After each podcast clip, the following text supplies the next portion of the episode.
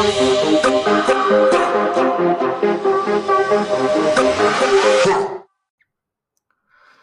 hello, and welcome to the Around the World podcast. I am your host. That's me, Clark Van Deventer. Uh, this podcast is based on my, yes, spectacularly popular weekly class on OutSchool, Around the World with Mr. Clark. You can find it on OutSchool. Just go to outschool.com and search for Around the World with Mr. Clark, or search my name. That's Clark Van Deventer. Uh, this class on OutSchool is designed for kids who are, say, uh, nine ish to 14 ish, depending on maturity levels. Uh, and this podcast, I started this podcast because I found that every week, all week long, whether I was going to a business meeting or I was meeting a friend for coffee, I found myself telling stories about cool stuff I was discovering each week as I guide my students around the world. And so that's how this podcast was born. Um, this week in class, we were in Japan. Uh, fun week. Uh, and it was a very popular uh, class with the kids this week. You could just tell they were into it. They they knew enough about Japan going into it to be excited.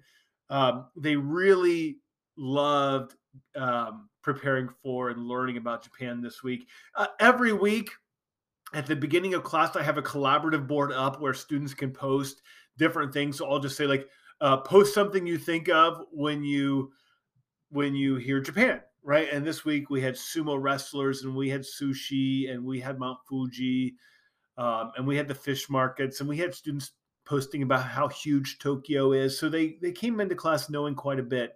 Um, also interesting, kids know where Japan is. right?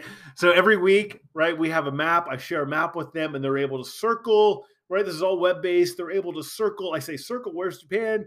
And they circle it, right? And I always tell the kids, hey, if you don't know where it is, circle the region. Um, but this week, most of the kids, not all, but most of the kids, they just they, they knew where Japan was. Their circle was perfect. So that's just an interesting fact. If you're ever curious, hey, does the average 10 year old know where Japan is? Well, the average 10 year old taking around the world with Mr. Clark does. Um, it was also fun this week because I had one student who was, well, his mother was born in Japan and he lives in the United States now. His mother was born in Japan. He's been to Japan twice. And so it was really fun to have him in class and and have him contribute we also looked at a waterfall in class that he had been to. That was pretty cool. Um, two of my students are studying Japanese. And so it was fun to have them uh, speak a little Japanese for us in class and to correct a little bit of my Japanese pronunciation. All right, all fun stuff.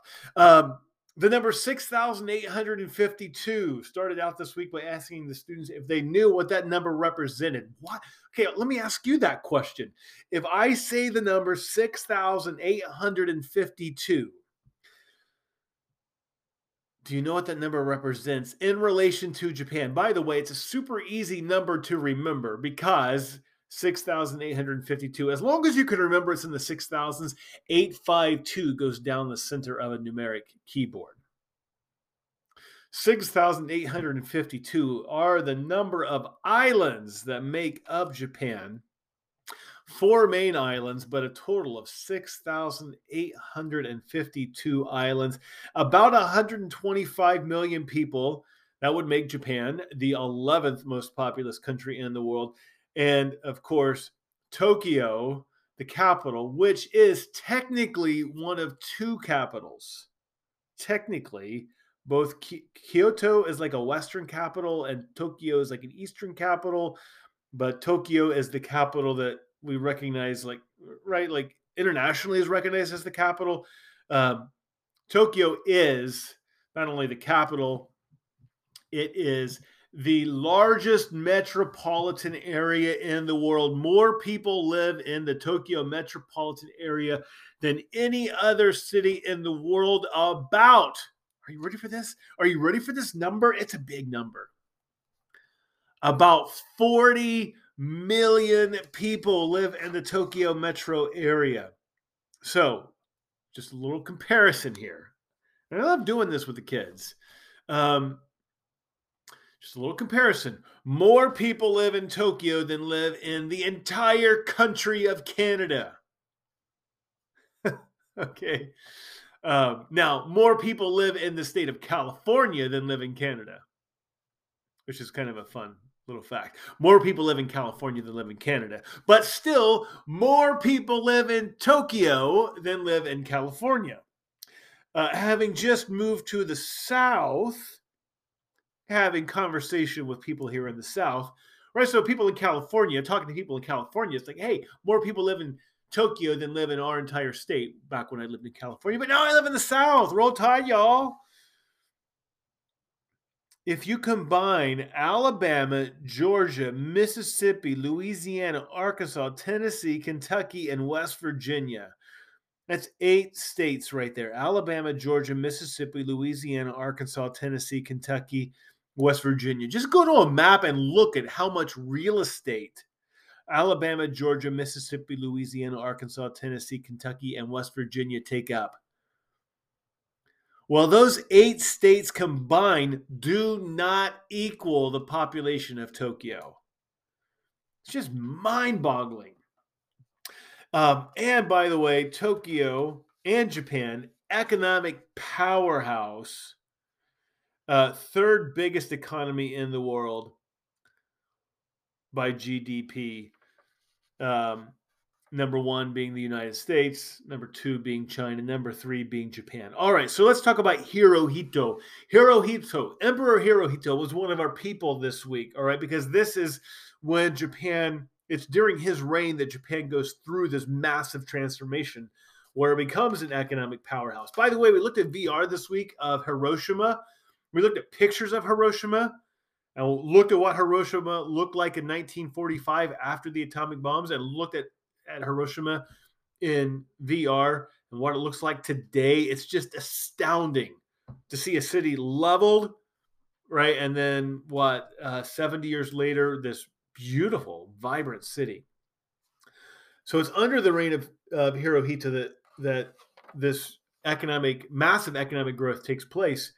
But think about Emperor Hirohito, who, gosh, what year was Emperor Hirohito born? Early 20th century. Um, he becomes emperor, I think, in 1926. Uh, 1921, he visited Europe as the crown prince. So in 1921, when he visited Europe as the crown prince, he was the first crown prince or or royal member of the royal family. No emperor had gone before him. He's the first crown prince to ever visit Europe. That's 1921. Um, so Emperor Hirohito in his lifetime, by the way, he's he's considered divinity. Um, and in Jap in Japanese culture at this time, there would have been um, what's referred to as as Kocho. It, it means the imperial way, which is kind of like the manifest destiny. If you want to compare it to the United States, if you're familiar with the concept of manifest destiny, the imperial way is kind of like this concept of manifest destiny. And if the emperor is divine, doesn't it make sense? Like, if, like think about it for a second. If you believe the emperor is divine, don't you kind of want the whole world to come under the dominion of the emperor? Right? And so there's this this imperial way this sense of manifest destiny and emperor hirohito will preside over the invasion of china. He'll preside over the uh, japanese attack on pearl harbor uh, and then eventually the surrender to the allies. Uh, and then, all right, so this is Emperor Hirohito. This is all Emperor Hirohito, right? Invasion of Japan, uh, attack of Pearl Harbor, and he's not just like off to the side. He's not an innocent bystander in this stuff. Uh, some sometimes you read history and you, it makes it sound like um, like the military powers were in control and he was just kind of off to the side. That's not exactly true. Uh, for the reason being the the reason he's now portrayed that way in in some cases is honestly after World War II, the Allies viewed Emperor Hirohito as a as a useful tool for reform. Right? It was like if if they kept him in power, he could he could help reform Japan. Just like annihilating him and sending him uh, to a, tr- on trial for war crimes and and removing him from power, it, it would have been harder to have reformed Japan. And so he was sort of viewed as a useful tool. And after World War II, he actually renounces his his claims to divinity. But um, by the time he dies in 1989,